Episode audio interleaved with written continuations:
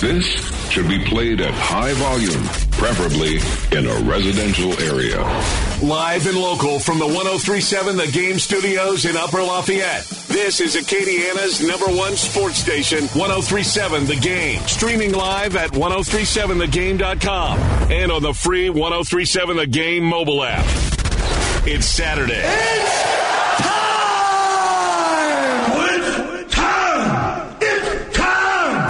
Time to take a walk on the wild side. Get your Saturday started with an inside look under the dome with the world-famous C D. Do you know who I am? I don't know how to put this, but I'm kind of a big deal. On one oh three point seven, The Game.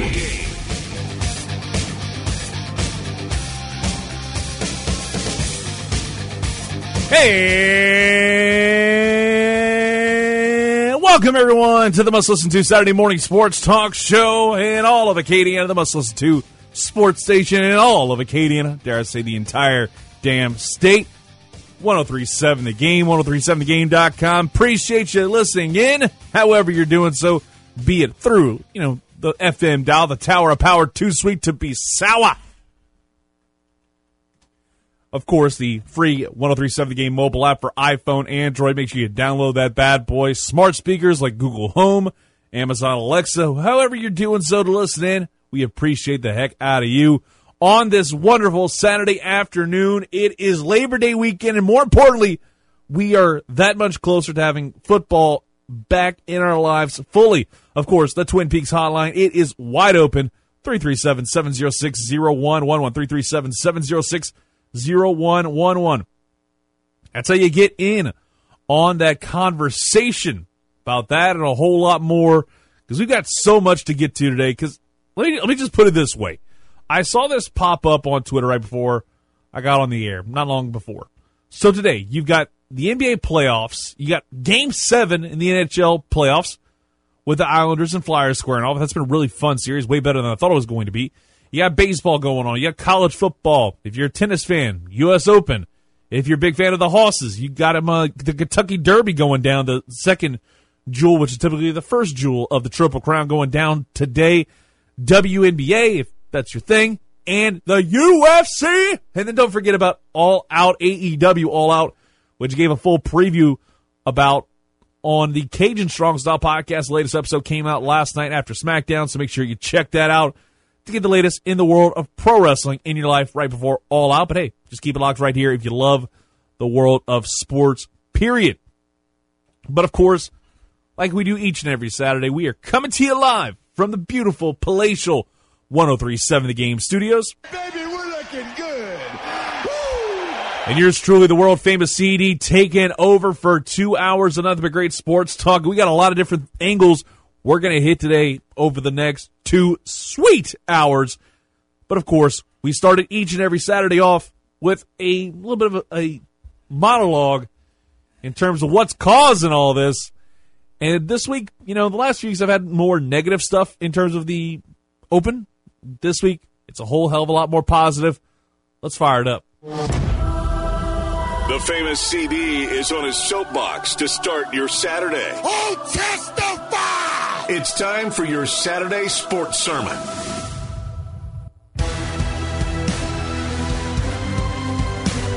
Finally, football has come back to America.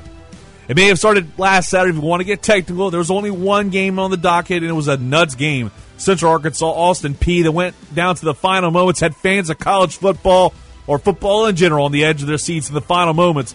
But you fast forward to today, it feels like a whole new world has been opened up. The the sun's out. The sun has shined after months of darkness, doom, and gloom about the world of college football in the midst of covid nineteen and the sport of college football.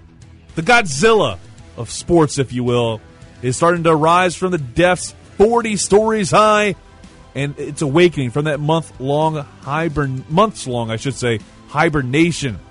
And the teams are slowly coming back and ready to play. The main event of the day will obviously be the Arkansas State-Memphis game, if we're going to be completely realistic in terms of how things go.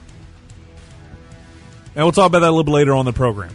It's a lot like what last Saturday was supposed to be. The appetizer before the main course. Last week was going to be week zero, and we were all the way looking forward to the fact that that was going to be where you get the, the little taste of college football enough to, to satiate yourself for next week. Now, today's that appetizer before the main course, because there's some more good stuff coming down the pipeline. It's not necessarily, you know, your your prime rib, your steak, if you will, but it's still some damn good stuff. It's some stuff that you can probably put down the gullet in terms of a four-course meal. Probably that, like next week is probably your second-course meal. Next, like whenever the twenty-sixth rolls around, that's when you get your main course, and you get to just devour all the great stuff involving S E C, A C C, the Big twelve conference play. It's going to be down the road, but you have to enjoy this appetizer. Truly appreciate how it came so close to not happening at all.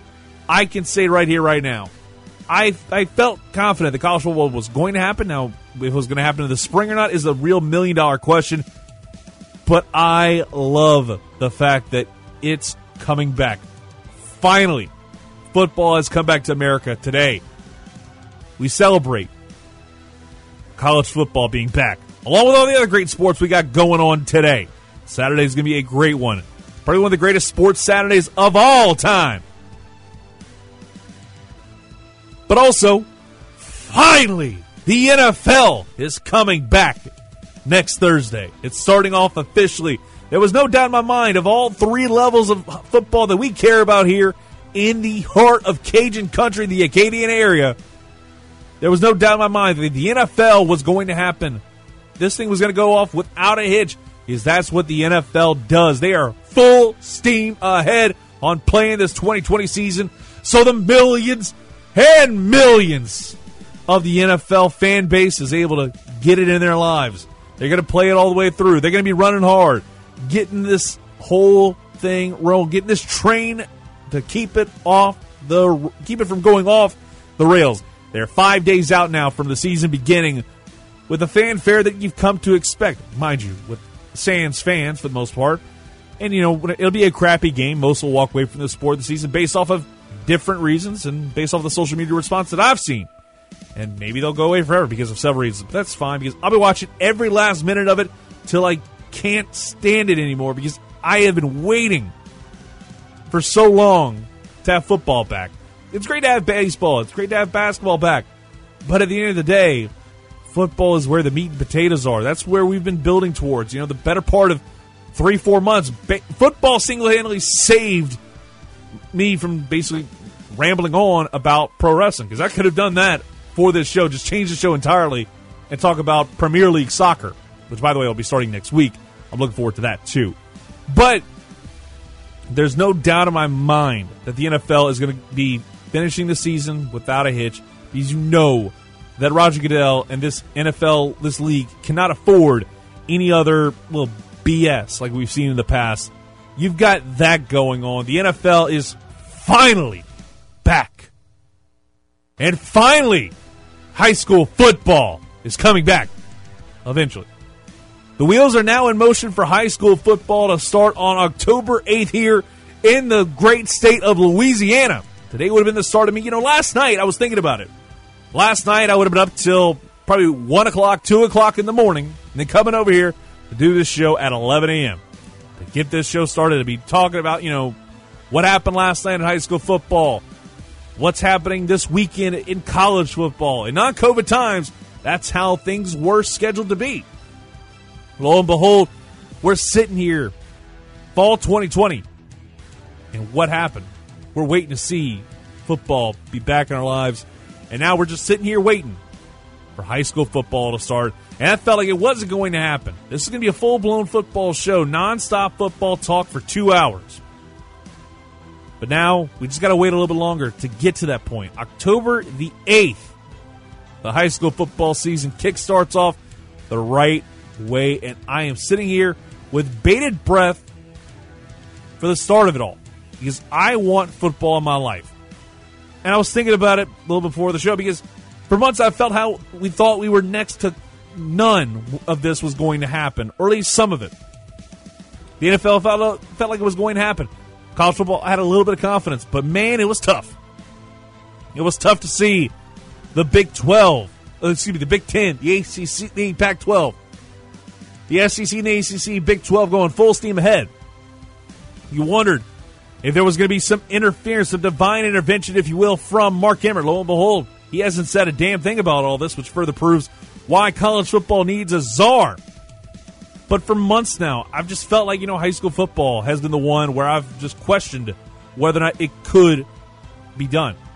And it might not be the same as we remember it when it comes to college, high school, pro football.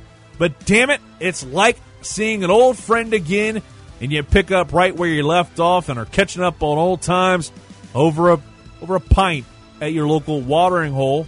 Obviously, now you really can't do it in that sense, but obviously, if you're out and about and you see somebody, you're catching up at old times, reminiscing about days gone by. It feels like that with the way football is back, and I'm all the way here for it. I'd say if I had a football, a fully inflated football inside the studio, I'd be holding this thing in my arms for the entire two hours of the show.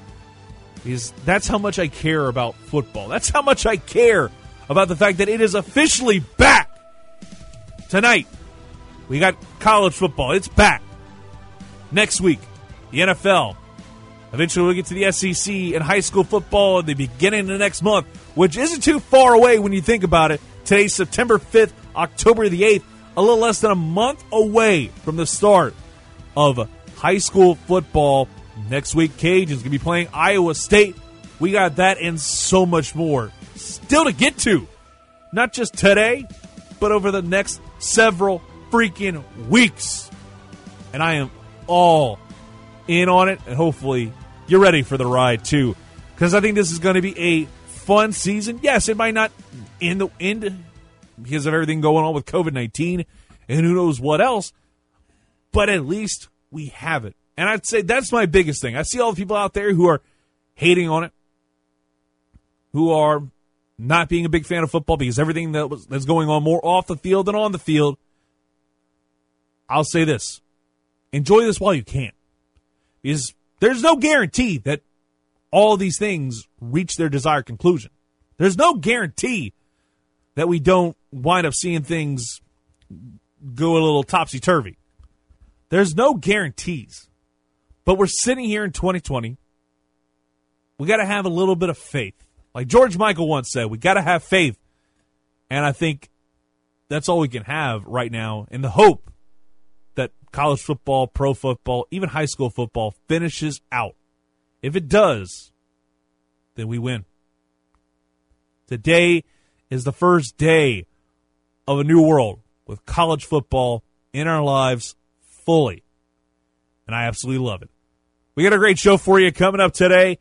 We're going to have on a little pre- early preview for the Iowa State game at eleven thirty. Talking with Emery Songer, part of the pregame and postgame show for Iowa State at eleven thirty, a little early preview. They're playing at eleven a.m. next Saturday, so, you know, I can't necessarily get them on to have a preview when the game's going on. But, you know, we'll definitely get a preview of that ball game today. But in the meantime and in between time, we're going to pivot over to the sport of horse racing. It was typically the first jewel of the Triple Crown is right smack dab in the middle of it all. I'll give you a look at the field, what the odds are, and who I think is going to wind up winning. Spoiler alert, it might be the favorite I'd like to win, but I wouldn't place money on them. I'll explain that next. You're listening to Under the Dome with C D on Acadiana Sports Station one oh three point seven The Game and ten thirty-seven the game dot com. The numbers don't lie, because when you listen to Under the Dome with C D, your knowledge of sports increases by one hundred forty-one and two-thirds percent. And they spell disaster for you as sacrifice. Now let's get back to the genetic freak of sports talk on Acadiana's Sports Station, one oh three point seven The Game.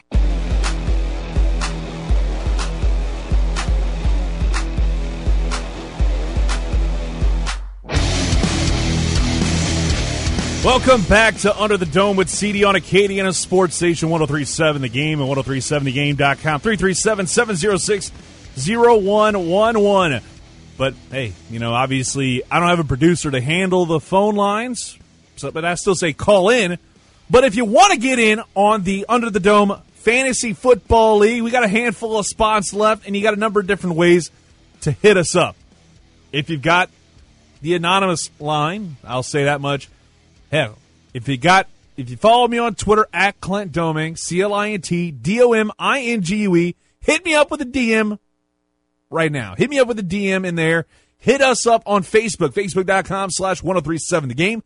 Hit us up with a private message to try to get into the Fantasy Football League. Spoilers, you wind up winning that one and winning that one handily because I am the worst fantasy football player this side of the block.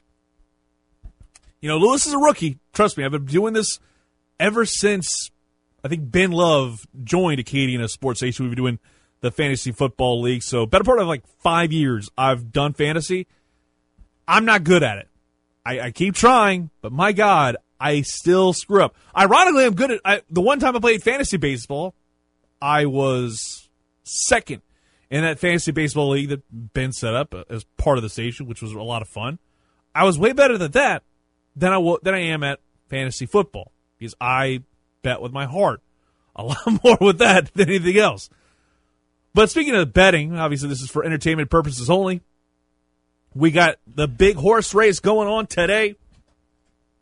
A lot of different horse races. In fact, last night I saw the Kentucky Oaks had a new record set, which was really cool stuff.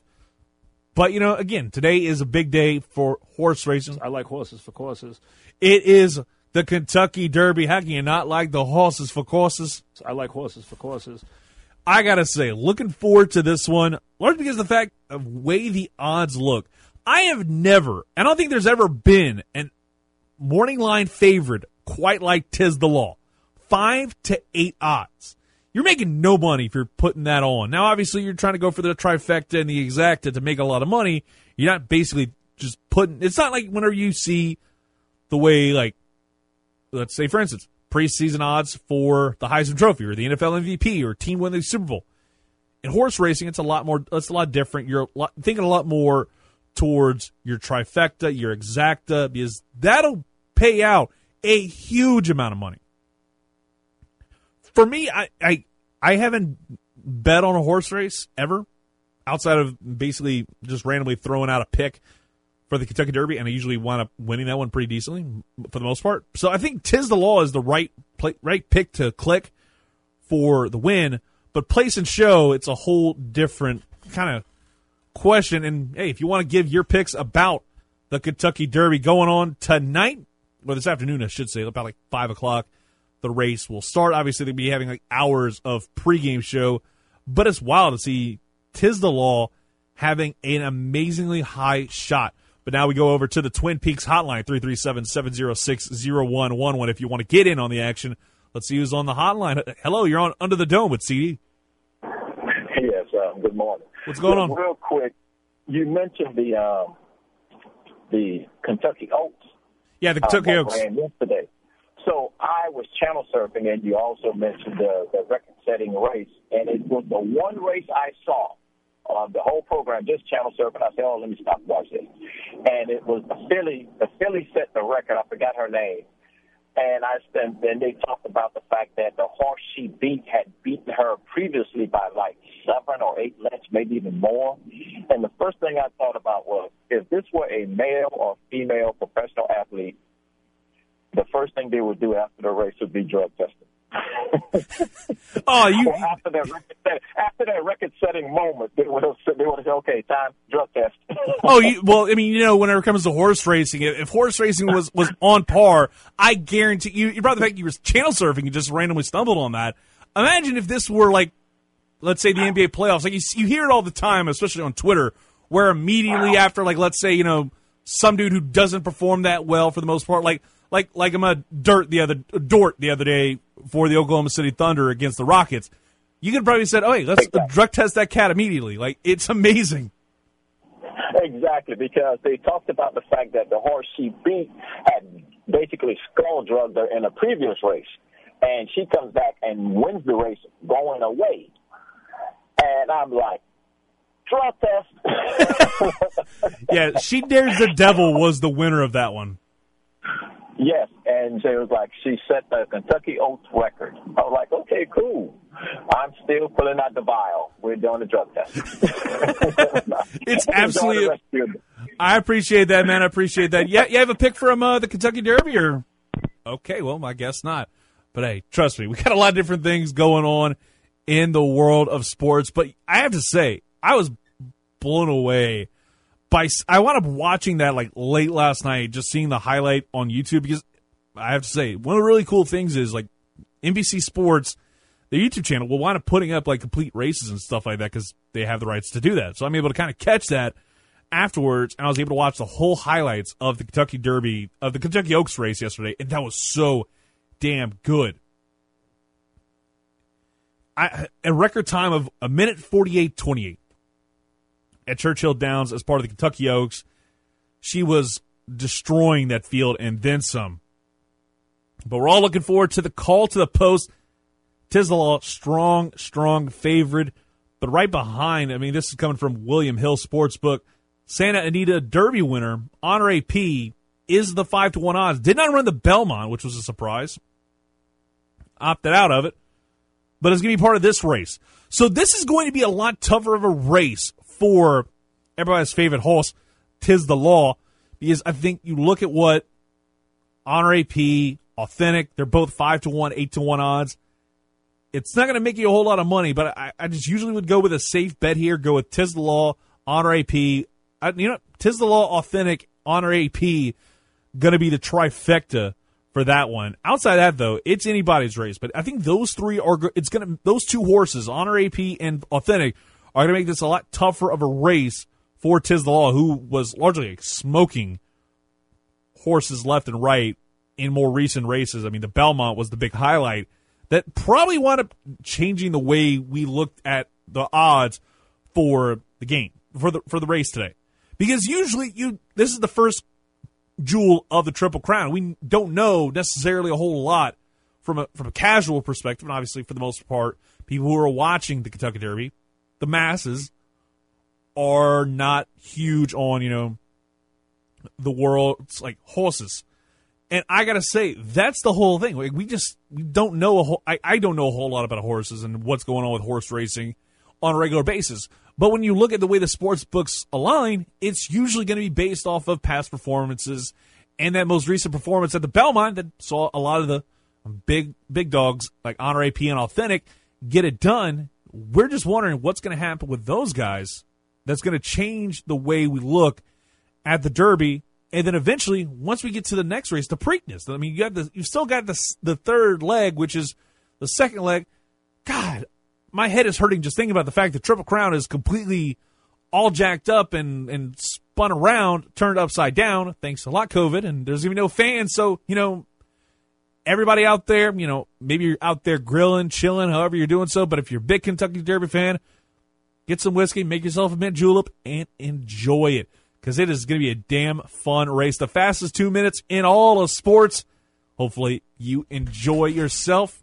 Make sure you do so responsibly as well. All right, coming up next, we're going to flip it back over to college football. Well, Iowa State talk. The Cyclones and the Cajuns are facing off. Enough of the horse talk. We're going to go ahead and talk about those Cyclones, Iowa State, with Emery Songer next.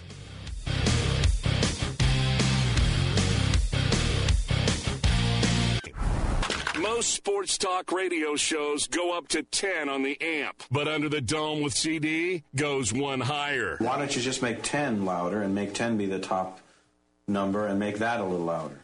These go to eleven. Now back to the show that brings the heat on Acadiana's sports station, one oh three point seven The Game.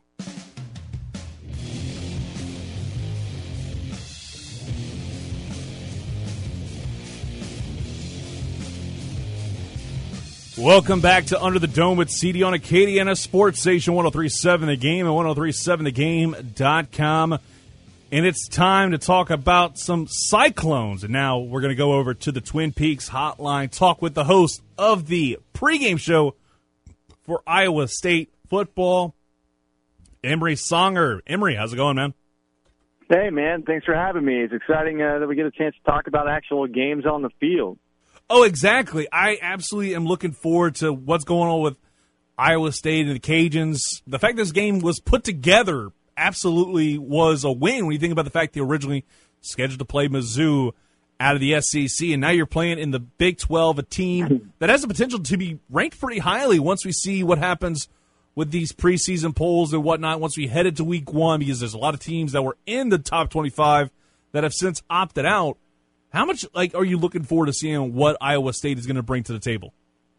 Well, I mean, in terms of just the on-field product, we you're talking about eighteen returning starters on both sides of the football. You're talking about a quarterback who is being touted as a potential first-round talent for the N F L draft after this season. Uh, you talk about some really high-level skill position guys, including Brees Hall, a running back, a defense that I think might have the, the best chance to, of being a top uh, ranked defense out of the Big twelve. And without the Big ten and Pac twelve playing, I mean, we're talking about a team right now that's ranked fifteenth. It says twenty-three in your programs, folks, but if you take out the, the teams that have opted out with their conferences, this is the fifteenth best team in the preseason rankings.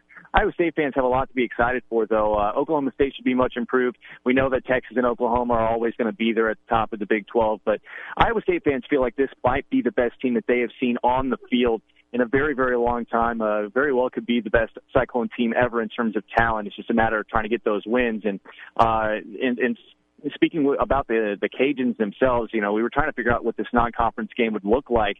Uh, Iowa State was obviously supposed to play in-state rival Iowa, as they always do, before the Big Ten opted out, and that's when the Big twelve started looking at maybe a conference-only schedule with one additional game. They were supposed to play South Dakota. Uh, the Coyotes obviously are not going to be playing as part of uh, their F C S conference, and the uh, the Missouri Valley decided not to play this year as well.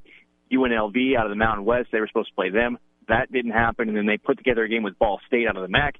Then M A C decided they weren't going to play, so uh, it was really nice of these two schools to get together. And how about a quality opponent for Iowa State in the non-conference right out the gate, a team that won eleven games last year, a team picked to win their conference again this year. It's going to be a really good test, and uh, we're excited to see what the, the, the Cyclones have, but everybody in Cyclone Lane absolutely knows that this is not going to be a cakewalk against the Ragin' Cajuns next Saturday. Oh, I think this is probably the best-case scenario for both programs. You brought up the fact that, you know, the Cajuns coming off their big eleven-win season, ten in the regular season, and then that bonus one where they were able to take care of business against Miami of Ohio. And the last bit of, like, college football they we've had, like, that was one of the last bowl games outside the national title game on a Monday night. And just I can say right here, right now, I like the way this team looks and the way, you know, we hear about Iowa State. You brought up Brock Purdy. Let's focus on him for a minute. It's the fact that you only have like five other starters returning on that side of the football. People are still projecting Athlon Sports even. I was talking to my buddy Steve Lassen of Athlon Sports about Iowa State getting a little early look. And basically the offense is still looking to take a step forward with Purdy. What can you say about him and how he's looked so far in camp based off of maybe what you've noticed? Well, here, here's the thing. He always had the physical tools. This was a kid that was recruited by Alabama, among others, out of the state of Arizona. He was Mister Football there. Arizona, a talented state when it comes to high school athletics. And he chose Iowa State. Him and Matt Campbell had a great relationship on the recruiting trail. He decided to commit to the Cyclones, was able to get on the field on his true freshman year just a few games in, which uh, we saw what was – what his capabilities were a couple of years ago as a true freshman, helping Iowa State get to a bowl game uh, against – Gardner Minshew in Washington State a couple of years back. Last year, if you look at the, the first two years of Matt Campbell and Brock Purdy being together, uh, a little bit of a slow start. Iowa State typically does get off to slower starts during the season. The, the hope is this year they don't have to worry about that. They've had a full camp. They feel healthy. Offensive line, despite having some turnovers, some youth there, again, I think it is one of the more talented units just in general that we've seen from an Iowa State front five, and Iowa State's done a much better job of recruiting in the trenches on the offensive side of the ball. We know their defensive line has been good the last few years. Um, I think the floor for this offensive line can be a little bit higher than we've seen in the last couple of years, which could very well lead to a better start. And you know, uh, C D, as much as anybody, that you got to protect the guy that's throwing the football if you want to have success, especially in a league like the Big twelve where you're going to be, you know, throwing the ball an awful lot against defenses that are typically below average. So uh, Purdy got a strong arm, got a good body. He could run with the football. He's got uh, great ball skills, touted as a first-round talent in a lot of uh, drafts and mock drafts here a year out. Uh, a lot has to be decided between now and then, but you, you got to like what you're seeing from him. He continues to make growth, and his football I Q is as high as anybody that I've seen come through Iowa State, and that includes guys like Sage Rosenfels, Seneca Wallace, who have made really nice careers for themselves in the N F L. And I think Purdy's going to be the next guy for Iowa State to kind of carry that torch and go to the next level. And uh, we're seeing nothing but continued progression from him so far this camp as they head toward what will be an abbreviated season. And Iowa State fans are just really happy that they get to see him one more year, because uh, all signs are kind of pointing toward him playing this year, and as he becomes eligible for the N F L draft, taking that chance, assuming that he has a good enough year to maintain that first-round uh, draft pick stock that he seems to have right now. Talk right now with Emery Songer, part of the post-game show on K X N O out in Des Moines, Iowa. But you brought up the fans are looking forward to seeing him. I think, uh, if I'm not mistaken, Iowa State said they were going to allow fans and kind of doubled back and kind of did a take back and said no fans in the stands. Is that correct? Yeah, so that's an interesting point. We're going to be, of course, having to be glued to our radios or on E S P N at eleven a.m. next Saturday to watch this guy play. On Monday, it was announced that twenty-five thousand fans, uh, Jack Trice Stadium in Ames seats just over sixty thousand. So it's a pretty nice sized stadium, and Iowa State fans pack the place. They call it Pack the Jack. Every home game, even when they're having down years, uh, usually the place is absolutely full. They've done a great job of renovating that stadium and making it a great experience for Cyclone fans, not just to tailgate, but to watch games. Obviously, there was no tailgating involved, but Iowa State has such a rabid fan base, they had no problem selling over twenty-five thousand tickets. Uh, they, the plan was, as of the beginning of this week, to have twenty-five thousand fans separated in the stands, wearing masks, having the ability to uh, be policed. They had, they had security and police officers that were going to be in the stands, making sure everybody had their mask and keeping six feet away from each of the other parties that uh, you'd be coming to. Uh, it seemed like a high number at the time, I'll be honest with you. A lot of us here in the state of Iowa were kind of like, wow, that's uh, a high number. But the real determining factor was once Iowa, the University of Iowa in Iowa City and Iowa State University in Ames opened up their doors for the college kids to come back. Both schools have well over thirty thousand uh, kids in enrollment. COVID nineteen cases in both of those cities really spiked, especially with the nineteen to twenty-four-year-olds, so much so that Governor Kim Reynolds here in the state of Iowa shut down bars in the six most populous counties in the state of Iowa, which includes Johnson County, where Iowa is, including Story County, where Iowa State is. And then we saw a national report over this past weekend that said Ames and Iowa City were two of the top five uh, per population cases uh, of positivity rates of COVID nineteen in the country. The optics of having twenty-five thousand people pack into a stadium in the middle of a pandemic when that city happens to be one of the, the hot spots in the country for COVID nineteen was not good. So within forty-eight hours, the school decided it was probably in, in the best interest of not just the institution, but the city of Ames, Story County, and the state of Iowa for them to decide, at least for week one, not to have fans. And uh, on Wednesday, we found that out. So, like, do you think by the end of this season, you know, you look at Iowa State specifically for y'all. I mean, here in Louisiana, it's a whole different conversation. We don't even heck, we don't even know what the plans are for when the Cajuns, for instance, open up the season at home. Not too far down the road, what's going to happen there? But what do you think is going to it's going to wind up looking like? Do we see fans in the stands at Iowa State or a lot of different other big college football stops by the end of the year? I think. Certainly, I mean, and this is the one thing that, you know, I, I think we've made a mistake as a society just generally. One size does not fit all. I, I think it does make sense for the local governments to make make their decisions and their determination on what's best for them. Uh, and on up to the states, as a federal level, you, you would hope that a lot of decisions aren't being made in, in the federal government on this. So I think in certain parts of the country, you absolutely are going to be seeing some level of fans. I think we've already seen some fans this first week of the season with some of the smaller schools that are getting started and, and some of the group of five conferences that are playing. So I think, yeah, I mean, you're going to see fans. I think Iowa State really would love to have some fans show up. Uh, there was a report that came out to Cyclone fans, uh, I think I believe it was Thursday, about potential cuts of programs uh, coming, and we know that's going to happen. Uh, it's already happened in a lot of schools around the country. When football cannot be as profitable as it usually is, it really cannot help support that athletic department and all the other uh, sports that occur in the middle of uh, the winter and the spring specifically. So it'll be interesting to see. Can't imagine that uh, Iowa State is going to do it anytime in the next month or so. The bars don't open up back here in, in the populous counties, including Story County, where Iowa State is located, until the end of September. So I would say you're hoping that by October's dates at home, you're you're going to see some fans in Ames. Uh, but I, I think we're going to, as a state, I think we're going to take it a little bit slower than we wanted to, based on the fact that Ames and Iowa City were so highly publicized within the state as being one of the hot spots in the entire country. And uh, but I, I definitely think that even this weekend, next weekend, you're going to see some stadiums that have uh, you know five, ten thousand fans there to enjoy a college football game. So, a couple more questions here with Emery Songer, part of the pregame show on fourteen sixty K X N O out in Des Moines, Iowa. But let, let's look over the defense for a minute. They kind of step away from some of the other things going on. They got nine starters returning for a defensive unit. Took a small step back last year. You look at, especially early on in the year, with a close one against Northern Iowa. Then the next week, the Iowa-Iowa State game, as you mentioned, that was a very like hotly contested one, low scoring. What do you say about the Iowa State defense heading into the season? Uh, they certainly got playmakers up front and in the back end. Uh, a guy like Greg Eisworth, I think, is one of the top. Like I, I, I would imagine that if you're talking about uh, secondary players in the country, I'm not sure I want to build a secondary of college football players right now without Greg Eisworth in the back end somewhere.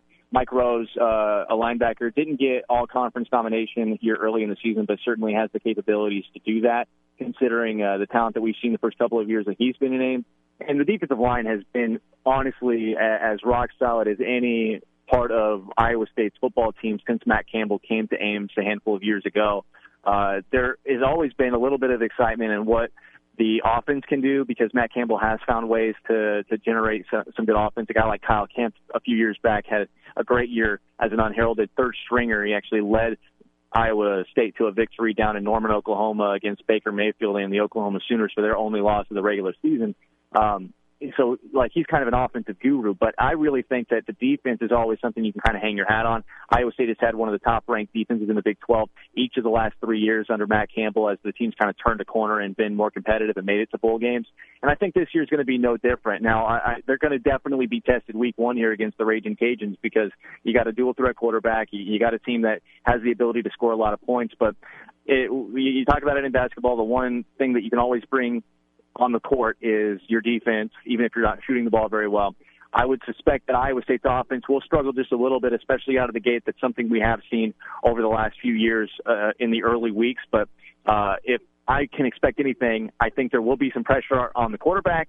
I expect there to be good tackling, especially out of the secondary with guys like Eisworth back there, and a rock-solid defensive game plan, uh, giving Louisiana all sorts of different looks up front. That, that's something that Iowa State has done a really good job of, and that's I would expect them to be one of the top defenses again in the Big twelve, and maybe even the country, considering uh, how few teams are playing this year. Exactly. And, you know, looking at – I was pulling up the spread just now. I didn't realize what it would look like, but the consensus is usually is leaning like about eleven, eleven and a half points in favor mm-hmm. of the Cyclones. Are you surprised seeing the Clones double-digit favorites? Like we've said, this is going to be a like a hotly contested matchup. Are you surprised seeing eleven-point favorites? You know, I'm not going to lie to you. When when the line came out, I was surprised Iowa State wasn't uh, giving more points. Uh, you know, like you, you think in your head, oh, it's Louisiana. Iowa State has been really good the last few years. This is probably the most talented roster Iowa State's ever put together, honestly, not just with Matt Campbell, but maybe ever. Uh, as a program, you know, Louisiana's not sticking within eleven points of Iowa State, but the more I've done the research, the more I've, I've looked at what Louisiana did last year, watched some of the film that they had last year. You're, you're talking about a team that is definitely going to challenge you. You mentioned that Northern Iowa game. Iowa State had to go to overtime to beat Northern Iowa with fans in the stands in Ames last year, and that's no, you know, Northern Iowa. They're a great F C S program, but if Northern Iowa can do that in Ames, I certainly expect Louisiana to do that. Now, I look back to the Louisiana-Monroe game last year, and obviously Louisiana-Monroe and the Ragin' Cajuns are not the same program, but uh, it, Iowa State really put a whooping on them, and that's something that I think is within the realm of possibility. If it was up to me, though, and I was a betting man and I didn't have a lot of emotional stake already into this game, eleven's quite a bit for me in a week one matchup with uh, an opponent who can score points, has shown the ability to score points. We know that the Iowa State offense has shown the last few years, the first, especially the first game of the season, really slow out of the gates each of the last two years. Um, and that's with Kyle Kemp and Brock Purdy starting in each of those week ones, really struggling to score the ball. I would imagine eleven points is a little bit thick for me. I, if I was a betting man and you told me I needed the Cajuns to cover eleven points, but I think Iowa State, uh, there is some potential at Iowa State if the offense is clicking right away in week one. The Cajun defense, uh, doesn't make some tackles on the skill position guys on the outside for Iowa State, and the offensive line does their job protecting Brock Purdy, it certainly can be bigger than a, a two-score game. But my, my gut, at least a week out, is telling me that this game is going to be close, especially all the way until the fourth quarter. Emery, thank you so much for coming on. We'll talk to you down the road. Enjoy the game next Saturday, because, I, I mean, obviously, I've got a show going on from eleven to one, so it's kind of difficult to kind of get you on for a preview of a game that's already happening. Appreciate the early preview. Enjoy the rest of your Labor Day weekend, man. Yeah, no problem. Thanks for having me on. Anytime, man. Uh, just let me know. Good luck to the Cajuns this season, and uh, you guys continue to try to stay healthy and be well down there. Oh, you stay safe as well, my man. Emery Songer, everyone. You can follow him on Twitter at Emery Songer, E M E R Y S O N G E R, all one word. Appreciate him coming on the program, and this is like how the world is weird, and it's a small it's a small world. So I posted up the preview of the show last night, the little photo image I put out each and every night, each and every Friday night before the game, before the show, and I posted with photos and everything. All of a sudden, I get a hit up on a comment on Facebook from our good buddy Chet Yoder. Any tweet, any comment, basically saying, I know him. Like, I worked with him briefly in Iowa. Great guy. I was like, it's a small world. Like, literally. Did not know those two degrees of separation. I absolutely love that. That was some awesome stuff and a big surprise. And just a great interview overall with Emery Songer. We'll put that up before too long. Hopefully you're enjoying the show so far. We're getting ready to wrap up hour number one. Let's get to some frustrations I have over the last week in just a little bit. Right here on one oh three point seven The Game and one oh three point seven the game dot com. You're listening to Under the Dome with C D. C D may be considered world famous, but he still goes out and eats a shrimp po' boy just like the rest of us. Just don't talk to him while he's eating. Lay off me, I'm starving. Now back to Under the Dome on one oh three point seven The Game, Acadiana's sports station.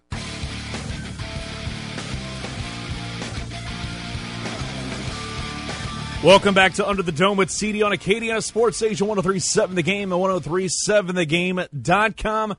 And it's time for my favorite segment. Maybe it's yours as well. I don't know. What I don't know what kind of feedback I've gotten on this segment over the last few weeks, but I think this is one of my favorites to end off hour number one. That's to talk about stuff that's been frustrating me over the last week, and we call it Hit the Bricks. There's a lot of things that frustrates the famous C D on a daily basis. I got a lot of problems with you people. Let's let the man breathe and tell you what needs to hit the bricks. The biggest thing I think that needs to hit the bricks this week is N B C Sunday Night Football. Hit the bricks, pal. Largely because of the fact they made the decision that the Collinsworth slide is not appropriate in these weird times that we're in. We need this in our lives. Why are you going to go ahead and take this away from us? One of the greatest things in the world is to see your boy slide in. But now there's going to be a divider, so the slide won't happen in twenty twenty. So for that alone, time for N B C Sunday Night Football. Hit the bricks. Hit the bricks, pal. And let's get to another thing that needs to absolutely hit the bricks, and that is E A Sports. Hit the bricks, pal. E A Sports, you say it's in the game. You need to go back to the drawing board because your game absolutely sucks. How can every single year you come out with another one where it's sixty dollars at launch if you just get the basic edition, and it just turns out to be the S O S? You can kind of figure out what that second S means. Just take a second to figure out what I mean, if you will. But also, how can we say right here, right now, people are going to want to pay six dollars for a game that very much is half-hearted? Hit the bricks, E A Sports. You are in the lame. Hit the bricks, pal. And the final thing I'm going to hit the bricks on real quickly is Vince McMahon. Hit the bricks, pal. Because he wants to do something, and I mentioned this a lot in the Cajun Strong Style podcast, Hitting the Bricks. Vince McMahon wants to basically say, uh, reportedly, obviously, some things have changed in terms of the context, but apparently Vince McMahon is banning W W E superstars from third-party platforms like Twitch or even Cameo, where you're able to kind of get people to do little things for you. And it's really cool, but also the fact that this is their side hustle, and they're banning them from using third-party platforms like Twitch. Obviously, there's some other stories that are kind of coming out, but I think right here, right now, doing that is a huge mistake in terms of basically the whole statement of what, what we always hear, the phrase independent contractor. How can you be an independent contractor if you're not allowed to do other things? It's the million-dollar question, and for that alone, and many other things, Vince McMahon can hit the bricks. Hit the bricks, pal! All right, we're going to end hour one now. Hour two coming up in just a few. We'll be back after this on one oh three point seven The Game and one oh three point seven the game dot com.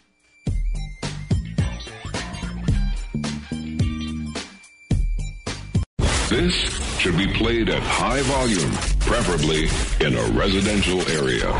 Live and local from the one oh three point seven The Game Studios in Upper Lafayette. This is Acadiana's number one sports station, one oh three point seven The Game. Streaming live at one oh three seven the game dot com and on the free one oh three point seven The Game mobile app. It's Saturday. It's-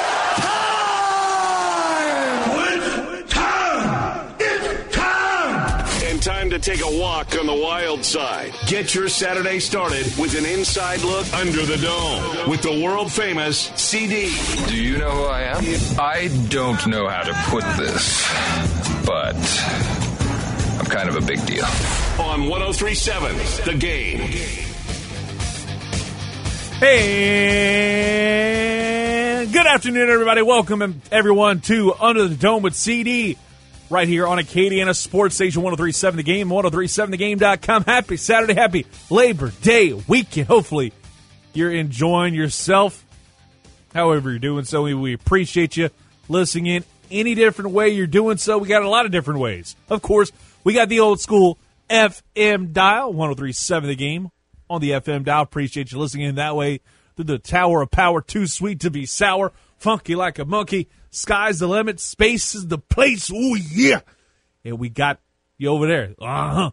And then we got the mobile app. Uh-huh. For iPhone and Android. Uh-huh. Just download that bad boy. It is absolutely free and is well worth your time, daddy. And then we got the smart speakers. Amazon Alexa, Google Home. Use those bad boys to listen in to Acadiana's numero uno sports station. A little, little Espanol there, if you will. But, of course, we're coming to you live, as always, from the beautiful and palatial one oh three point seven The Game Studios. Baby, we're looking good. Woo! Oh, we certainly are on this Louisiana Saturday morning, Labor Day weekend, the Kentucky Derby. Hopefully you're enjoying yourself with a mint julep in your hand. Maybe maybe just a good old good old soft drink, or maybe you're out there getting ready to have some good old-fashioned lunch. And while you're having lunch, why not hit us up on the Twin Peaks hotline, three three seven, seven oh six, oh one one one. Talk about anything involved in the world of sports. The next half hour, going to be giving my thoughts on the world of the N F L. But speaking of the N F L, real quick, hit us up on Facebook, facebook dot com slash one oh three seven the game, or on Twitter. Hit me up personally in the D Ms at Clint Domingue. Get in on the conversation. Just joining our fantasy football league. Got a few more spots left, so make sure you hit me up. I'll get you in that league in a heartbeat. Got a few more spots to fill up. And the deadline to register, by the way, is September eighth at midnight. That's going to be this coming Tuesday, so make sure you hurry up. Only a few spots remaining, so get it in today. Seriously, sign up today.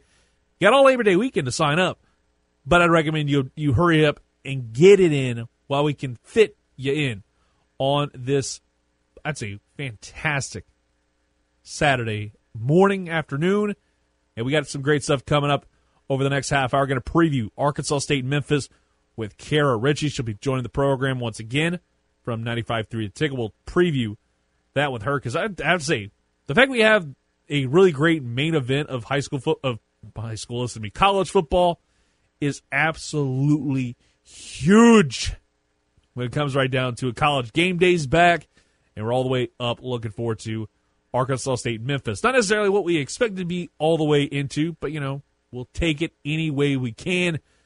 In fact, I'm going to go ahead and pull up. Is there going to be a handful of games? I mean, S M U, Texas State looks to be at least somewhat intriguing. It's going to be a blowout in my mind, but that's going to be like a twenty and a half point favorite S M U is right now. That's wild. Meanwhile, Arkansas State is a fifteen and a half point dog. I think it's going to be a lot closer of a ball game. I'd probably put money on Arkansas State to at least cover that contest according to the majority of sports books. It'd be about a fifteen and a half point favorite. But, of course, that's a different conversation for a different day and probably a whole different show because, well, you know, Louisiana doesn't allow us to do sports betting, at least on the legal tip. But let's look over at the N F L because I feel like it's time to do that once again. Because I like last week, if everything wound up going right, I would have done college football predictions, just a deep dive into it and look at every matchup and give you my prediction for the twenty twenty season, just how I saw it, how things were going to shape out conference by conference, who was going to be the champions, who was going to make the playoff, and a whole lot more. With COVID nineteen kind of throwing a wrench into everything, I decided to put that to the side. The N F L, on the other hand, they're going full steam ahead, and I think they're going to get to that point and get it done. So I'm going to go ahead and spend the next two segments looking over at each side of the divide and give you my pick for champions out of the, each conference and then who's going to be facing off in the Super Bowl, who I think is going to win, and a whole lot more. Let's start with the N F C South, where we are right now. The Tampa Bay Bucks, we're just going to go in, a, in alphabetical order in terms of the team mascot. The Tampa Bay Buccaneers, how can you not like that team? I mentioned it during I'm a, David Grubb filling in for Ben yesterday that I think the Bucks are a team that's going to fall pretty short of the hype, but you won't see him look like maybe a Broadway Joe type where we see him absolutely C-wrap the bed with the second team that he's a part of after years of success with Tom Brady. Excuse me, Bill Belichick. Tom Brady got Tom Brady, Rob Gronkowski. The recent addition of Leonard Fournette doesn't change much for me. At the fact he's not going to be playing as a starter week one, Ronald Jones is still going to be that starter. That's not counting all the other guys. I'm so disappointed that Ray McCauley did not get a fair shake over there, thinking he was the seventh round pick. Kind of hashtag as expected. But the N F C South, the smart pick, the, the pick that everybody's going towards is the Tampa Bay Buccaneers. Not so fast, my friend. I think they'll struggle a lot in the first half of the season. I'd say at the absolute best, they're four and four to start the season. The second half of the season is where I think the Bucks get a lot better. And they could probably wind up going, I'll go seven and nine, ten and six type. That's kind of the range I have. But I wouldn't be surprised if it's between seven and nine and nine and seven. And people wonder what happened. I think it's largely the fact that they struggle in the first part of that season. And that's going to be too hard of a hill to climb. There's no way you're winning eight straight to end the year to be twelve and four and wind up making the postseason. They're going to be just on the outside looking in. Then you got the Atlanta Falcons. The Atlanta Falcons are going to be dead last in this division, in my mind, because they just have not shown me anything in terms of what they did in the offseason to help me believe otherwise that the Atlanta Falcons are going to be dead last in the N F C South. The Panthers, on the other hand, are my dark horse wildcard team. I think with Teddy Bridgewater, Joe Brady, Matt Rule, you got a whole new era of Panthers football. And I, I, I like Teddy Bridgewater. Would have loved to see him stick around with the New Orleans Saints. But I think having him, and they did a great job throughout the N F L draft. They, they've rebuilt. They've worked well in the free agency. You have a whole new team. You have Joe Brady there. We saw what he did with Joe Burrow. Imagine what we could do with a semi-average quarterback in Teddy Bridgewater who got the Saints still in contention after the whole thing with Drew Brees injuring his thumb. If that didn't happen, I guarantee you that would have been a train wreck and a half, my friend. So, for me, I think the Panthers are going to finish second in the N F C South, and then the Saints still are your reigning, defending undisputed N F C South champions, and I think it's going to be relatively close. I think the Panthers are going to be an eleven and five team this year. I think they could be eleven and five, ten and six. That's kind of where I have them at because they've always been a bugaboo for the Saints. So I wouldn't be surprised if the, if they split a, if they split the series. But the Saints will have the edge because of the fact they were able to control their own destiny. And I wouldn't be surprised Panthers late in the year they could drop a game to the Bucks. And maybe the Falcons as well, because we know the Falcons have been a second-half team for a while. Last year is a prime example of that. So for me, it's Saints, Panthers, Bucks, and Falcons in that order. That's how my top. That's how the standings are going to go for me. And the Saints will be the champs, and the Panthers will make one of those two wild card spots, probably one of the higher seats. Then you look at the N F C West. The San Francisco forty-niners, it's a Super Bowl hangover year. I feel like it's going to be a lot like what happened with the Atlanta Falcons, but not as steep of a drop-off. It won't be like the Jim Harbaugh after winning, after losing the Super Bowl the way they did to the Baltimore Ravens. I still think they have a chance to win it, but it's going to be a grind because you've got the Arizona Cardinals. You got Kyler Murray in year two. He's going to get better. Arizona Cardinals are going to be getting better. They've started to build a franchise around Kyler Murray. They're starting to build towards the future instead of going ahead and treating Arizona like the state of Arizona is, where you got a bunch of old retired people over there. The Arizona Cardinals are going to be a lot better team in twenty twenty. And I think they'll make this division probably one of the most competitive in the entire league. The Rams, I'm not sure how they're going to turn out. I think they might be dead last in the division simply because of the fact they're an unstable team. You have Jared Goff, who had one really good year and parlayed that into a Super Bowl appearance, and then he's fallen off the face of the earth. That Super Bowl hangover I was talking about with the forty-niners, that was all too real with the, with the L A Rams last year, and I'm sure it's more of the same now that you don't have Todd Gurley in the mix. What is going to happen with the rest of that offense, and how is it going to look with those subtractions? It's not addition by subtraction, it's just subtraction when it comes right down to it. Then the Seahawks. I think the Seahawks are my dark horse to be the winner for the N F C West. I think the forty-niners could wind up getting in a wild card spot because, again, this is going to be a highly volatile division. And I'd give the edge to the Seattle Seahawks. I think Russell Wilson is getting a lot better as he's gotten older and really started to let the game slow down for him a lot more versus what we saw post the Super Bowl. Because look at this. Like, you have three of your four teams in the league that have made it to the Super Bowl, and once they lost, they wound up losing a lot of their mojo. Now, mind you, I think the Seahawks lost a lot of their mojo going ahead and going with the trade, Jimmy Graham for Max Unger, who wound up being a godsend for the Saints' offensive line, which really needed it a few years ago. So for me, it's the Seahawks, the Cardinals, the forty-niners are in third place, but I wouldn't be surprised if they're second. They could be like a low-key like wild card team in my book. But I still think the Seahawks win it, and the Rams are going to be dead last in the N F C West. If you want to comment on that or anything else, three three seven, seven oh six, oh one one one, three three seven, seven oh six, oh one one one. At the N F C North, it's so tough to pick a team that's going to be dead last here because it's a coin flip. It's either the Bears or the Lions. In my mind, I think the Bears are going to be one of the worst teams out there because of the fact that you still have Mitchell Trubisky still at quarterback. And you're going to start him at quarterback. What are you doing? The Chicago Bears are going to be dead last in that division again. After, you know, what they what Trubisky looked like to start, he's starting to look like the Trubisky we all expected him to look. I think they're going to be dead last in the division. They'll be tanking for a really good quarterback in the not-too-distant future because it's time for the Trubisky experiment to end. Meanwhile, the Lions, Packers, and Vikings, I think it goes in order. Lions are going to be third place in that division, and I think that's not going to be close when you look at the top two. I think the Packers will be second place by a pretty decent margin, and the Vikings will look a lot better. And I think they could wind up winning the N F C North division, simply because of the fact that they have outkicked the coverage, and you also have probably some of the best, I mean the best, like wide receivers in the game right now. Justin Jefferson is going to be an absolute stud year one. He's out of all the L S U rookies, he's the one I have the most confidence in to perform at a high level. If I were somebody who voted on those things, I'd put him high on the odds for being N F- N F C Offensive Rookie of the Year. That's my bold prediction right there, because he is going to wind up putting up some godlike numbers for those Minnesota Vikings. He's going to be the security blanket like Michael Thomas is for Drew Brees. He's going to be that for Kirk Cousins. I want to see what's going to happen there.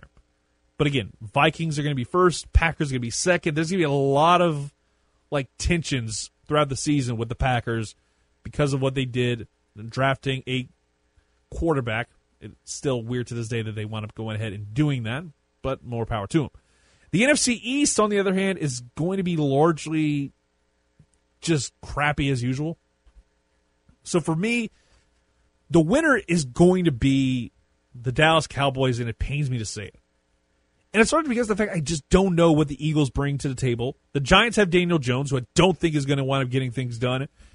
and you've got a rebuilding like, basically you're having to rebuild your entire team when you look at the Washington football team. I wrote them down as the Redskins, completely not thinking that they are the Washington football team. You got Ron Rivera running things. It's his first year. You got Dwayne Haskins, a guy who hasn't necessarily proven a whole lot. I think that the Giants will be last, the Redskins will be third, and the Eagles will be second, and maybe they make a wild card spot. They are going to be struggling in the N F C East. I think the Cowboys have just the slight edge because I think Dak Prescott's playing for a contract. You had Ezekiel Elliott. He got paid. I would be surprised if he steps his game up a lot. And Dak's got to be playing for a contract. He's playing for his future right now. Because if he doesn't play well, he is going to be out of there. He knows what's on the line. So I think he gets his team to the playoffs. Now if they make a run is the real million-dollar question. For me, the N F C title game, and you can call me up, three three seven, seven oh six, oh one one one, and call me biased. But I think the Saints are going to be in it. They're going to be the representative out of the N F C South. And then in the finals, it's so tough to say it. I think it's going to be the N F C South representative, the Saints, taking on the N F C West Seattle Seahawks in the N F C title game. And I just feel like that's where we're at right now. And I'll give you my thoughts on who winds up coming out of the N F C title game in a little bit. But that's my N F C title game, the Seahawks and the Saints. It's a bold prediction. I know I'm probably going to jinx them all to death, but that's the way I feel. We're going to go ahead and take a quick timeout. When we come back, we're going to talk about the A F C, and then I'll give you my Super Bowl prediction next right here on one oh three point seven The Game, on one oh three point seven the game dot com. You're listening to Under the Dome with C D.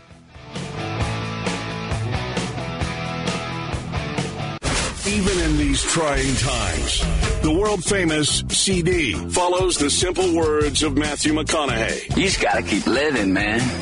L I V I N. So let's kick back and enjoy Under the Dome on one oh three point seven The Game. It'd be a lot cooler if you did.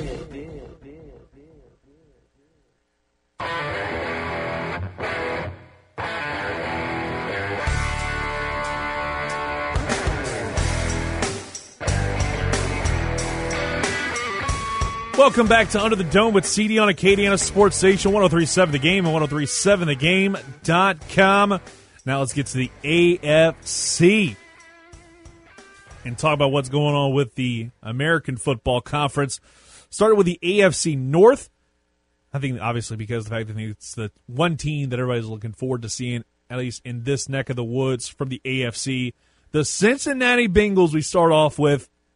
And obviously with Joe Burrow there in his rookie year, I've got a lot of thoughts on it. I'll probably break them down a lot more next week.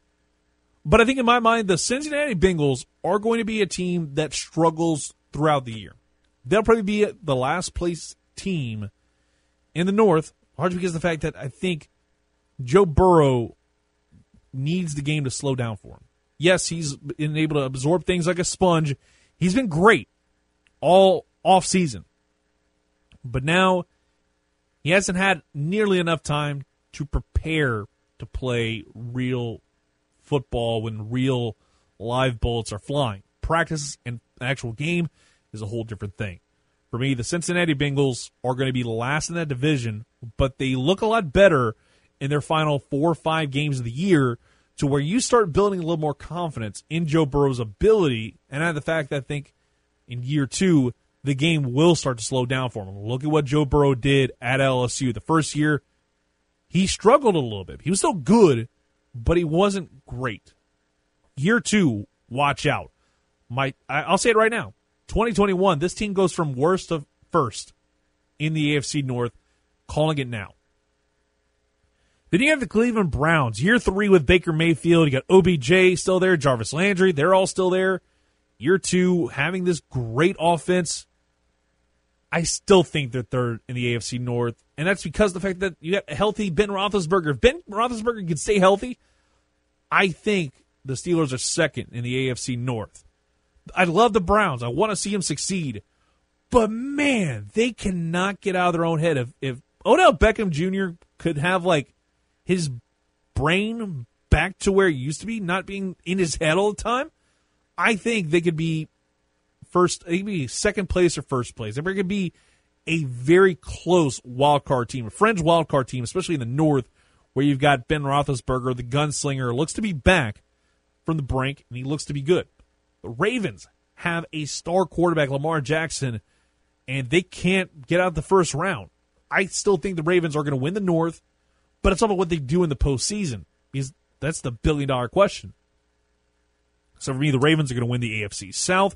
Second-place team is going to be the Steelers. Then it's the Browns, and then it's the Bengals. But the Bengals are a team to look out for in twenty twenty-one. A F C South is going to be interesting because you have the Texans, who pretty much gave up everything in the offseason. Now they got Deshaun Watson. They signed him to a big-time deal. But what's the point? He doesn't have a whole lot of weapons to choose from. But we'll get to them in a minute. The Colts, the Jaguars, and the Texans, they're all going to be playing catch-up ball to the Titans because the Titans continue to build. The Colts, they have the aging Philip Rivers, who I've got some thoughts about. I think he'll give this team to second place in that division. Simply because of the fact that he is like one of the better quarterbacks. He's able to put up numbers like at will. He was able to do that with guys like Antonio Gates, who was like forty years old when he was retiring from the league. How can you get that done with a how can you not get that done with a Colts team that seems relatively young? The, in the post-Andrew Luck era. I think this is an opportunity for Philip Rivers to go out on good terms as opposed to what he was with the Chargers. I think this is a great opportunity for him to have his final year in the league, look good, and then go on to coach high school football in Alabama. The Jaguars, I'm sorry to uh, Shad Khan and Tony Khan.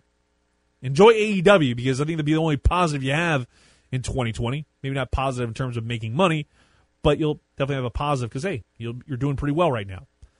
But the Jacksonville Jaguars and Duval are going to be absolutely awful. They're tanking for Trevor, bottom line. Tanking for Trevor, bottom line. They're going to be dead last in the division, and it's not even going to be close. The Houston Texans are going to be just above them, but I still think there's going to be a lot of things going on during that offseason with the Texans because it's time to realize you can't have somebody have that much power and be drunk off of it, hypothetically speaking. I think the Texans are going to struggle, and we're going to start realizing, like, you know, Deshaun Watson can't do this all on his own. You've got to build a team around him, and you gave away a lot of those key pieces. DeAndre Hopkins, are you kidding me? How can you get rid of DeAndre freaking Hopkins? So for me, it's the Titans winning the A F C South. Colts probably going to be a wildcard team. Then the A F C West, the Broncos are a team that seemingly looks to be better. You got Drew Lock, former Mizzou quarterback. He's looked good. But I still think they're going to be dead last in that di- division. If not for the L A Chargers, who I think are dead freaking last. Because of the fact you got Justin Herbert. That's the guy that you're going to put, give the keys to the Porsche. Or better yet, probably the Camaro. Because you just look at what the Chargers are and the way they've bungled this whole situation, living, moving from San Diego to Los Angeles. It's been a cluster, you know what. So the Chargers are going to be dead last. The Broncos are going to be third. The, the Raiders are going to be second, but I wouldn't be surprised if they just miss out on the postseason this year. In their first year in Vegas, they don't have fans in the stands in that weird, like, really cool-looking stadium. But the Chiefs wind up winning the A F C West and win it handily. I don't think they wind up putting up the numbers they have over the last couple of years, but they still get it done. And finally, the A F C East, the Bills, I think have every chance to do something they haven't done in a long time, and that's win the A F C East. Because I think the Patriots are going to be a team that you just don't know about yet. We'll get to them in a little bit. Sorry, Lewis, but your Jets are dead last in my book. The Dolphins are third, simply because of the fact I think Tua is going to have time to really develop. And I think towards the end of the year, I'd say the last like four or five games, a lot like Burrow, we see him improve, step his game up, and moves the Jets down to dead last in that division. But it's going to be a really close race for the bottom. I know that's weird to say, but that's how it's going to go. The Patriots are going to be, I think, second place in my mind because I think Cam, having Cam Newton is huge. It's way better than getting, you know, your boy Jarrett Stidham because that would have been an absolute mistake. So for me, it's the Bills winning the A F C East, the Patriots getting a wild card spot. And for me, I think whenever we look at the A F C, the way it's all broken down, give me the Ravens and the Chiefs for your A F C title game. And I think the Chiefs win that one. It's going to be a very high-scoring contest. I'd say the game goes into the forties and fifties, and everybody's going to love it. Possibly an overtime contest. I think that'd be cool. But also, think about this. I would love to see this matchup happen. Saints-Chiefs in the Super Bowl. I think that's where it's going to go. I want to be completely like non-biased, but the way the Saints look, they have so many weapons to choose from. The Chiefs have so many weapons to choose from now with Clyde Edwards-Helaire, probably going to be your A F C Offensive Rookie of the Year. I'm putting that on the table now. I think he he and Justin Jefferson, two former L S U Tigers, are going to win the A F C and N F C Rookie of the Year. I'm saving that tape right now. Today, we're going to have that discussion once we get into the month of January, and then I'm just going to look back at this and be like, I am an idiot. But I think Saints Chiefs is going to be your Super Bowl. Hopefully, I'm not jinxing it. But you know what I'm not jinxing? Getting our next guest on the show, and that is Kara Ritchie, ninety-five point three The Ticket, host of the Workday Red Zone. Talk to her about the big game, Arkansas State, Memphis, next.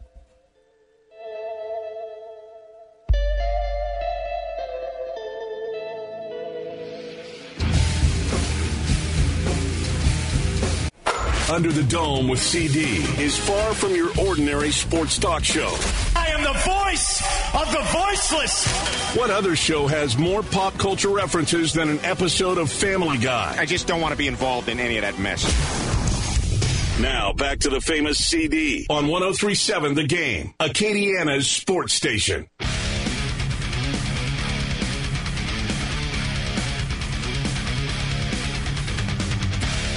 College football is back.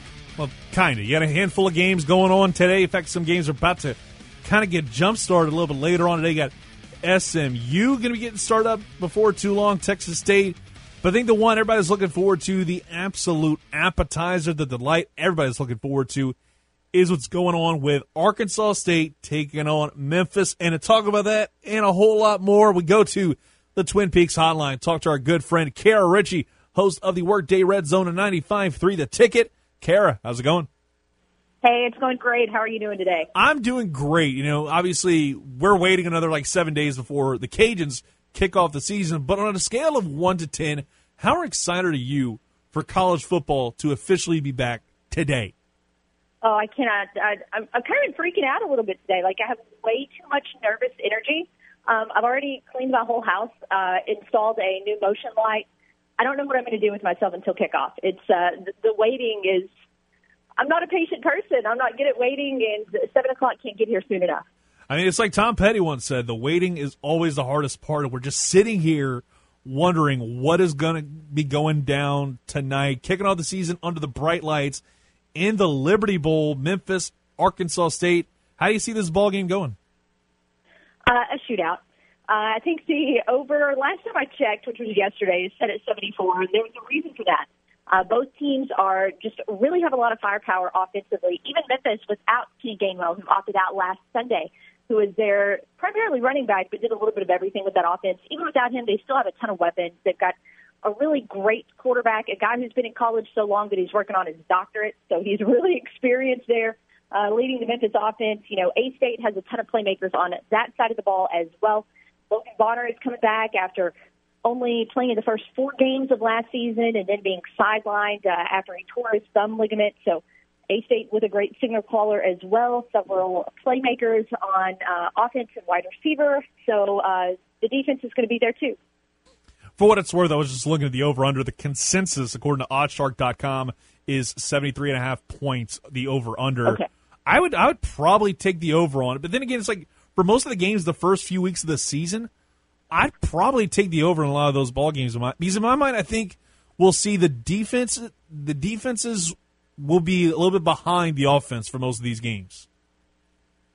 You would – I really just don't know how to wrap my head around that, you know, in general, to be honest with you. Um, A-State's offense is ahead of its defense, you know, coming into this game. But that's because the offense returns a ton of starters, and you've got some incredible youth on the defensive side of the ball. I think it's the same for Memphis as well, because the offense there, it's a lot of experience. And on the defense for Memphis, they replaced their entire defensive staff and installed a new scheme. Uh, also, they did not have a spring, so the offense is, is good there. But, you know, there's some other teams where maybe those changes came on the offensive side of the ball. Maybe they're installing something new there, or they have a new offensive coordinator. So it's just kind of a different uh, a team-by-team situation. But, yeah, seventy-three and a half sounds about right. And looking at Memphis in, in particular, you look at what happened. One of the big opt-outs came out about five days ago with Kenneth Gainwell deciding to forego a season to prepare for the twenty twenty-one N F L draft, one of the biggest opt-outs for this matchup. How much does that affect the way the Memphis offense kind of does things from what you've been able to kind of surmise? You know, maybe not maybe not a ton. Obviously, he's incredible, an incredibly impactful player, because he was a guy Uh, that not only got it done on the ground, but I think he had, in addition to that, maybe somewhere in the neighborhood of six hundred receiving yards last year, which is a lot for a running back. And I, I might be off there, and I apologize if I am. But, I, again, it was a, a really large number for a, a guy that's typically carrying the ball. So he was just a very impactful player all around. But one of the things with Memphis' offense that, I'll be honest, I didn't realize until I was going back and looking through the numbers, but it was very, very balanced last season. So even though when I watched the Tigers play, my eyes were instantly drawn to Kenny Gainwell and what he was doing on the ground, uh, they also have a quarterback who threw for over four thousand yards. They have a very dynamic wide receiver in Damonte Coxey. Uh, they've got some experience returning at offensive line. And Memphis, for years and years and years and years, has been excellent at cranking out a really good running back. So even though Gainwell is gone, I think they see this all as like a next man up opportunity, and there's still going to be some really powerful weapons there on the ground, starting with Drake Clark, who's going to uh, start in his place. And I, I can't wait. I think this is one of those games that, you know, it's that perfect appetizer for what's to come, because these two teams, you look at Memphis over the last couple of years, they've kind of continued to jump up and up and up in people's eyes. Arkansas State has still continue to be in that conversation of winning the Sun Belt West Division since we've gone through these divisions in recent years. How do you see this whole thing looking in terms of an overall ball game for Arkansas State? How big would it be to come away with a win in the Paint Bucket Bowl? Well, here's the thing. This is the most played series in Arkansas State history. So you have the rivalry aspect of it, and these teams are going to see each other a lot. In fact, eight times over the next decade. There's two different four-game home and homes uh, that are going to be played in the twenty twenties. So um, we've seen, you know, Memphis continue to get better from across the bridge. These teams haven't played since two thousand thirteen, and I believe that was the very first year of Justin Fuente being the head coach at Memphis. He went on to Virginia Tech, and then, of course, they also had a ton of success under Mike Norvell. Now it's the Ryan Silverfield era. And to be honest with you, nobody knows what's in store. He has been on that staff for a while, so it's not like they're reinventing the wheel over there. But it's difficult to make three good hires in a row, and that's what Memphis is tasked with doing now with him coming in. But back to the series here for a quick second. The last time these two teams played was in two thousand thirteen, and it was not pretty for Arkansas State. It was a thirty-one seven Tigers win. And early on in that game, J D. McKissic, who's now uh, wide receiver with the Washington Redskins, or excuse me, running back, he had this phenomenal play where he dove into the end zone from like eight eight yards out, and it was all over everywhere, and everything after that sucked.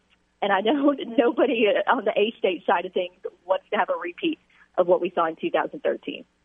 And you brought up what's going on with Memphis. You know, Arkansas State has a lot of experience in that, with what's happened with them in recent years, be able to have – coaches just, it's almost like a carousel, seeing players, coaches come in and out, and now Blake Anderson's been able to take over. What can you notice from what Arkansas State's done in terms of getting consistently good coaching from a lot of different guys and eventually landing on a guy, Blake Anderson, who's stuck around the program for a good while, and he's definitely made that his mission statement. What can you say about that and what you're seeing over over in Memphis, where you mentioned they're kind of going through the same thing? Yeah, well, I mean, honestly, I, I, I don't know, because there's so much of coaching transition that's just flat out luck. Uh, there are guys that get hired all the time and they have incredible resumes as assistants, or maybe they had a, a really good record at a group of five before getting hired, hired excuse me, at a power five, and they it, it just doesn't work. Uh, we've even seen power five coaches move to other power five jobs. For example, across the state in Arkansas, Brett Bielema moving from Wisconsin to Arkansas, that didn't work out at all, and that was considered to be an incredible hire at the time. There's so much about it that that is a crapshoot. Uh, that it's impossible to say whether they're going to be able to continue this success or not. It's mind-boggling that Arkansas State was able to make four consecutive good hires And they did so under two different athletic directors as well. It wasn't the same guy uh, making the decisions the whole time. So as far as another program being able to do that, uh, hey, we'll see. We'll start figuring that out tonight. Talk right now with Kara Ritchie, hosts the Workday Red Zone and ninety-five point three The Ticket. And, you know, I, overall, like, I'm just so looking forward to seeing what's going to happen for the, for the bulk of the season, just in the Sun Belt alone, just because of the fact that, one, they're starting off the season a little bit ahead of everybody else, and right now, obviously, today was supposed to be a day where U L M was supposed to play against Troy, but that's gotten moved back to the end of the year. What are your overall expectations for the Sun Belt Conference this year? I think it's going to be weird, and I think it's going to be that way because I think college football is going to be weird. Uh, you've got, you know, a couple of teams that are playing a twelve-game schedule, a couple of teams that are playing an eleven-game schedule, some teams that are just playing ten games. You have an unbalance there, at least in terms of out-of-conference play. Health is going to come into this season as a factor unlike any other year before. Uh, somebody at some point in time is going to have an impact player be sidelined with COVID. Uh, it might happen a couple of different games. So it, it kind of stinks that when we look back at the end of the season, it might just be almost like a last healthy team standing uh, kind of scenario. But that being said, you know, it is what it is. Everybody is dealing with the same circumstances here, so how do you make the best of it? And how do you capitalize on, on just a different situation? I am excited about the fact that, you know, we're going to see the, the Sun Belt in the national spotlight a little bit more, uh, including today, where I believe Texas State is on E S P N later this afternoon and then A-State tonight. So maybe uh, the Sun Belt, uh, it, it has a really good opportunity maybe with uh, a couple strong first impressions to work itself a little bit more into the national conversation where in the past several years it's really been overlooked as a league. And, you know, you brought up how you got S M U Texas State is going to be on the big four-letter network, but also saw I I was so confused this week, so I I wanted to make sure.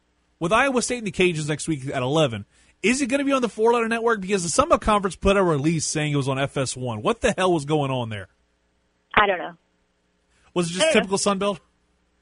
I would I would reach out to the Louisiana media contacts. Yeah, I mean, I mean, they, they said they they said E S P N, and then like then like twelve hours later, Sunbelt says F S one. It's like, what the hell is going on? How can you not have this all put together? You know, it, it's probably the weirdest thing.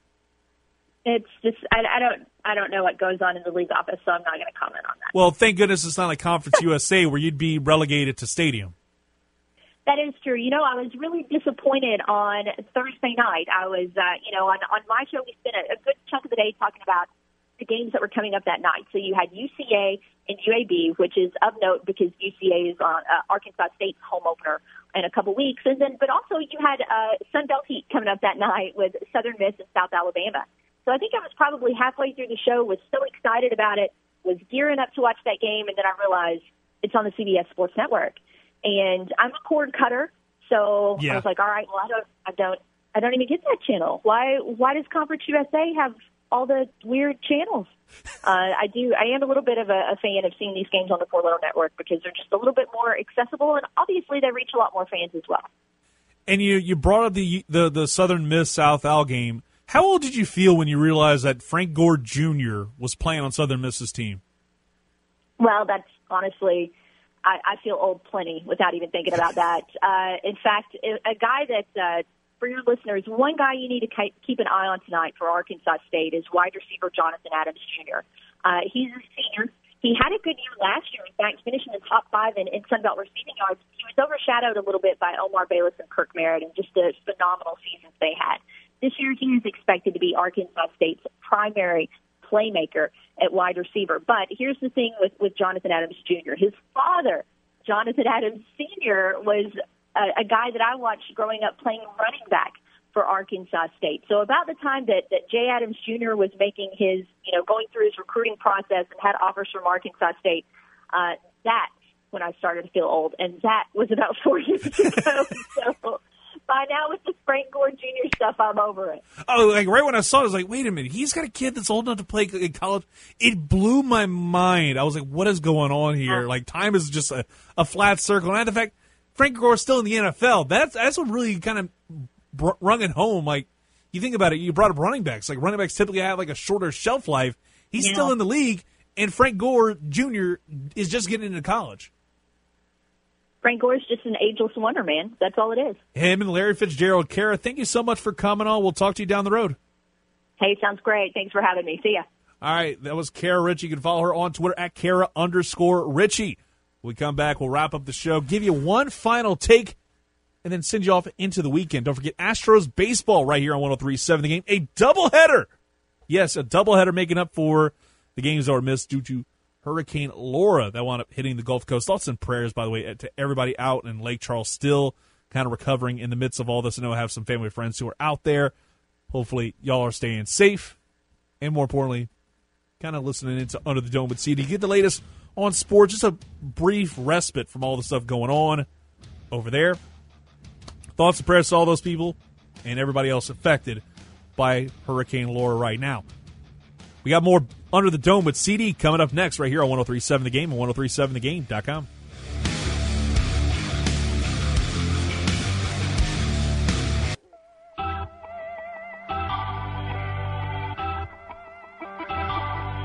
Just before we close up shop here on one oh three point seven The Game, the famous C D is looking to fire off one more take before dropping the mic. Is it going to be a hot one, or is it going to be one he'd like to take back six months down the road? Let's listen in and find out.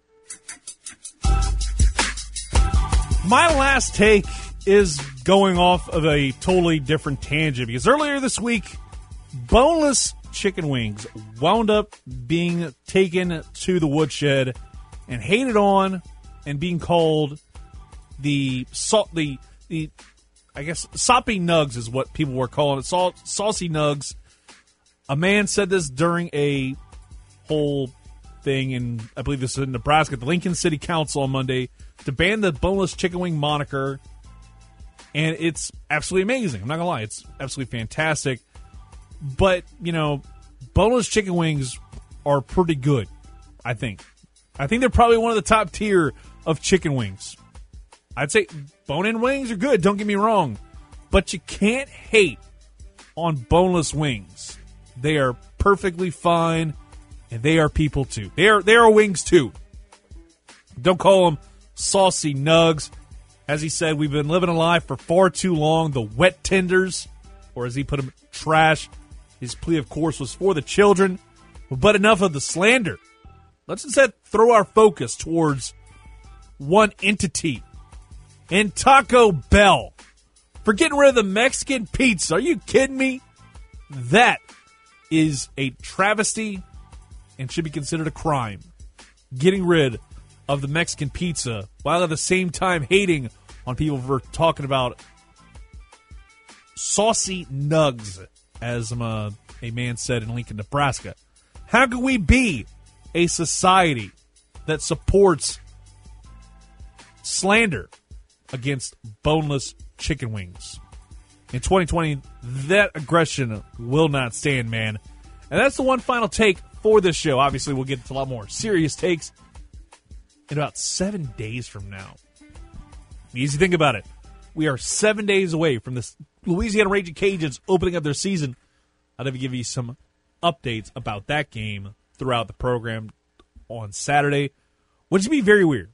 Like, full disclosure, breaking kayfabe, last year when the Cajuns opened up against Mississippi State, I was actually there while the show was going on. I had the show pre-taped, and little did I know that that game was actually going to be a whole lot of fun. I was looking forward, but you know, I was looking forward to the fact that today was supposed to be the day the Cajuns play McNeese State. I was going to see first-year head coach for McNeese State Cowboys, man who I had on the show back in January. I was looking forward to seeing that team. But, you know, we're not getting that. But as I said with Kara, you know, the nervous energy, it's the old saying, you know, Tom Petty said it best. Waiting sometimes is the hardest part.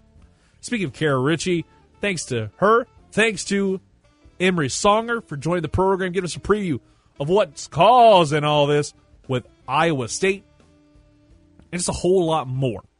Thank you for listening in to Acadiana Sports Station, one oh three point seven The Game. You've been listening to Under the Dome. We got Astros baseball, a doubleheader going on today. six o'clock is going to be your first pitch. Then after that, game two is going to be forty-five minutes after that. So make sure you just keep it locked right here all weekend long, baby, to listen to some great Astros baseball right here on one oh three point seven The Game. Then this time next week, we got college football in full swing. six oh seven first pitch for game one today, five thirty-five first pregame for game one, then forty-five minutes after game one conclusion. That's when game two will be starting. Talk to you next week.